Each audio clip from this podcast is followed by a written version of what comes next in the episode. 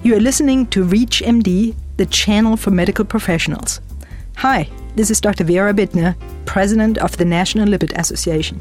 I'd like to welcome you to Lipid Luminations, hosted by Dr. Alan Brown and presented by the National Lipid Association.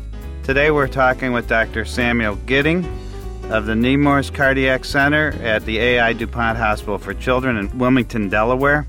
Dr. Gidding is professor of pediatrics at the Jefferson Medical College, and I had the pleasure of working with Sam in Chicago many years ago when we would refer many of our pediatric lipid patients to him for treatment. So, our pediatric community is amongst the most obese and underactive community in the nation, and obviously, the incidence of hypertension and diabetes has been sort of epidemic. We're all worried about trying to integrate preventative cardiology into our practices, and it seems to me that those issues in children are even more problematic because even in adults, they say that willpower has a half life of two weeks and it's soluble in alcohol. So, so, Sam, I'll start by asking you, you know, at what age does atherosclerosis begin, and do we have the same issues in terms of cardiovascular risk factors in children that we think about in adults? Well, the very earliest cardiovascular lesions actually are present in early adolescence and late childhood. Now, these are fatty streaks they're not the kind of lesions that cause heart attacks, but as kids get older, those fatty streaks turn into the types of lesions that do cause heart attacks, fibrous plaques, and vulnerable plaques and occlusive plaques, so that those of us doing pediatric cardiology believe that if we can prevent the development of the fatty streak from turning into the fibrous plaque, that that will greatly reduce the likelihood of people having heart attacks as adults. Do you have any thoughts on why there seems to be this explosion of hypertension and dyslipidemia in children? And uh, of course, is it all related to obesity or lifestyle? Well, the explosion is related to obesity and lifestyle. I think now kids are substantially fatter than they used to be. They uh, get much less exercise, and this is translated into significant overweight. And so these kids have the really what used to be thought of as the adult phenotype, the, high, the low HDL, the high triglycerides, the insulin resistance. I'm actually involved now in a national study of type 2 diabetes in kids at 15 different sites and somebody had told me actually Alan when you and I were talking together that I'd be dealing with type 2 diabetes on an everyday basis. I wouldn't have believed them, but it's here and uh these kids need substantial support and particularly they need cardiovascular risk prevention to avoid getting heart attacks in their 30s and 40s. So you mentioned lack of exercise. I, I've often thought about how I've raised my own kids, and when we were children, we would ride our bikes across town at nine o'clock at night and never worried about being abducted. And I think we blame the TV and the uh, Xbox for the lack of activity. But do you think it is the lack of activity from these technological advancements, or is it that our parents are more worried about the children in an era where we want, would rather have them where we can see them? Well, I think it's interesting because people have moved to the suburbs and they keep their kids inside more. So I always thought people moved to the suburbs so their kids could go out and play. So I think actually one thing we have to do is get over some of this kind of paranoia created by the media about these risks? I mean, are they real? And is there a much better health benefit in your kid actually getting out and playing than the relatively rare occurrence of some of these other kinds of activities? And so I think that this kind of concern is actually probably misplaced with regard to the health of kids. And actually, I've always believed that if more people who are interested in health actually were outside, there'd be less people who would abduct kids on the streets. So, but getting away from that idea is just the notion that what actually is a healthy model for a kid, and I think what people have gotten away from, for example, is when I grew up, a nutritious food was like a fruit or a vegetable because it had vitamins and minerals. Now people think of kids' foods as hot dogs, snacks, all sorts of things which are unhealthy and not really associated with a kid's well-being or long-term health interests. And so the advertising of these types of foods has been extraordinarily effective in really changing public perception of what is appropriate for children, whether it's exercise, being able to play outside, safety, all these things have dropped out of the idea of what's appropriate for a kid, and they've been replaced by fear of abduction, consideration of kids of foods which are nutritious as somehow not being kids' foods that are appropriate for a growing child, and all these kinds of cultural events contribute to the obesity epidemic. But the main thing is simply that kids just don't get out and play a large chunk of the day. They substitute for this playtime time indoors, video games, all sorts of other activities which don't generate energy and increase the amount of time for snacks.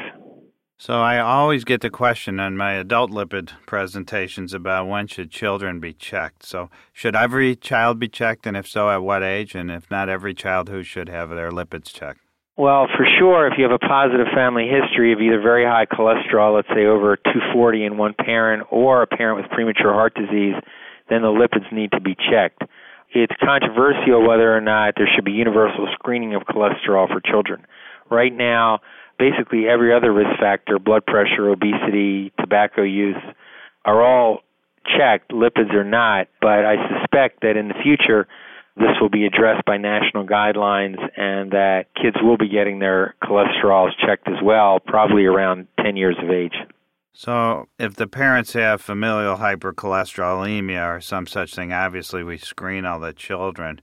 As far as parents with diabetes or metabolic syndrome, would that stimulate you to look for the lipids in the kids? And if so, would you add anything beyond lipids on your test? Yeah, well, that's a really good point. I think that if you have one risk factor, you ought to measure the lipids. So, a child, because multiple risk factors, is associated with accelerated atherosclerosis for example, if a child has hypertension, you know their lipids because if they have high cholesterol and hypertension, they have two risk factors. If you're obese, you have a good chance of having the metabolic syndrome. Therefore, you ought to have your cholesterol checked. So, any child that has a risk factor should have his lipids checked.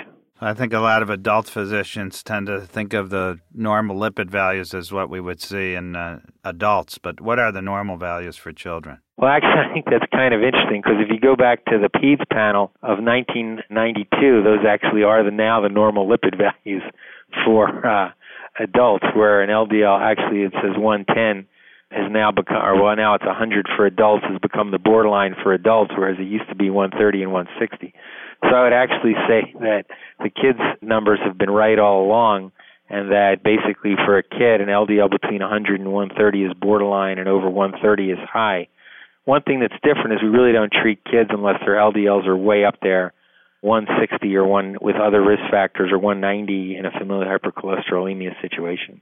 If you're just joining us, you're listening to Lipid Illuminations on ReachMD XM160. I'm Dr. Alan Brown, your host. Our guest today is Dr. Samuel Gidding, and we're discussing the importance of implementing guidelines and evaluating children for early risk factors for the development of atherosclerosis.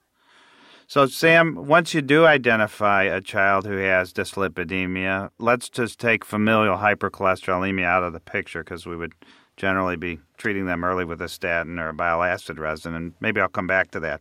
But what about the child with metabolic syndrome? How do you approach the treatment? Well, I think the first thing is if a child has metabolic syndrome and it's related to obesity, the first thing you want to do is make sure that see if they have insulin resistance and make sure they don't have type 2 diabetes as well. Then I think what I try and get start early on is to get kids oriented towards a weight maintenance strategy. In my experience, if you can get a kid just to keep their weight exactly the same, particularly as they're growing, that the blood pressure tends to straighten out a little bit and the lipids can sometimes improve as well. If you can get gradual weight loss, even just a pound or two a month over the course of three to six months, you can generally get a lot of clinical improvement and get away from a more dangerous scenario. Obviously, this is not the world's easiest task, but I think you have to approach it these kids with achievable goals. I think another big mistake that is often made is I mean sometimes I just can't believe how big some of these kids are, but is to be positive. I think you're giving the family lots of negative messages. You could get diabetes. You're going to have an early heart attack. Your cholesterol is already screwed up. Your blood pressure is already high a lot of these kids can easily get depressed with these messages. You really have to come after these kids with a message that empowers them to start taking control of their weight and their other risk factors to see if they can even just maintain their weight. And I found that just weight maintenance, learning how to maintain your weight, and will get your blood pressure squared away. A lot of times will straighten out your lipids. It won't make them perfect, but it'll make them better and get you away from a situation where you feel compelled to treat them. It is important to remember that these kids still, particularly if they're younger, still really only have the very earliest stages of atherosclerosis, fatty streaks, and things like that. So I do believe that if you can get them straightened out with lifestyle early on, you can still have some effective atherosclerosis prevention in the early stages of the disease. Well, let's delve into your lifestyle strategy a little bit because I have fond memories when you were here in Chicago of sending you families and they'd go into a kitchen and talk about how to cook and all these other things. So that's something that, you know, we don't focus on as much in the adult population and probably we should. So can you tell us a little bit when you have a child with metabolic syndrome, let's say a 10 year old or an 8 year old with metabolic syndrome, how do you approach it? Okay, so I think we have certain rules, so I try and keep it simple. So the first rule is an hour of physical activity a day, and that can be moderate activity, it doesn't have to be intense activity. And I stress to families that this is a weight maintenance strategy, that you will not lose weight by exercising, but it will make it a lot easier for you to maintain your weight if you're going to exercise to lose weight, you have to do about two hours of activity with some intensity, and most of these kids won't do that. However, just an hour a day, particularly have them go outside at a time when they're otherwise bored and would be snacking or binge eating, becomes extremely important. The second thing we emphasize is getting some structure into the diet. And so the rule number two is you can put food in your mouth four times a day breakfast, lunch, dinner, and one snack. Most kids put food in their mouth anywhere from six to seven times a day. The next rule is first and no seconds, so you can fill your plate, but you can't take seconds. Another rule is no more than one glass of a sugar containing beverage a day. So that's all juice, all soda, all Gatorade, all drinks. No more than one glass a day that's a sugar containing beverage. So that's eight ounces. And then uh, have a high fiber breakfast is extremely important. So we talk to the kids about fiber about how the fact that eating a high fiber breakfast will limit the amount of food you eat later in the day and get you off to a good start. So those are the major rules. Oh, and there's one other key rule is know your weight. So the kids should be weighing themselves on some regular basis, where it's every day, every other day, once a week, and they should respond to their weight by adjusting their caloric intake to keep their weight the same. So they know their weight, and then they eat less or adjust their total intake to keep their weight the same because kids are going to go out, they're going to have parties and this and that. What I'd like them to do is be able to get on the scale, say, okay, I'm one pound up. I'm going to look at my basic daily eating and cut back until I get that pound off, and then I can go back about my business. So work on a very short cycle of weight management or weight control and just get the kids empowered in a positive way so they can keep their weight the same. I'll say so I'll give them grades. If they keep their weight the same, they get a B. They lose a pound or two every month, they get an A. If they lose faster than that, they get a C because all those kids will have a bounce back. And then if they gain weight, obviously they get an F. So I try and get this structure going. I try and find out what foods they like to eat. I try and fit those foods into a, that structure so they continue to eat a lot of what they're currently eating, but get it into a structure that allows them to maintain their weight. A good example is so if a kid really likes cinnamon toast crunch, for example, well, I let them have that as a snack rather than as breakfast. They can have Quaker oatmeal squares for breakfast, which taste about the same but have oat fiber. Cinnamon toast crunch with milk is 160 calories a serving, which is half the calories they would get at a snack, plus they get the milk, plus they get the vitamins. So in the afternoon, they get the cereal they want. In the morning, they get something that has fiber that hopefully will control their appetite. So try and get across the message about the caloric balance. So I'll ask them, well, if you drink a Coke, how many miles do you have to go to walk off the Coke? Well, the answer is a mile and a half for a can and two and a half for a 20 ounce bottle. And when they start to get that perception of the balance, that's kind of an entry point to counsel about weight maintenance. Well, Sam, it's been a pleasure speaking with you. I'm glad to hear that you're doing well on the east side of the country.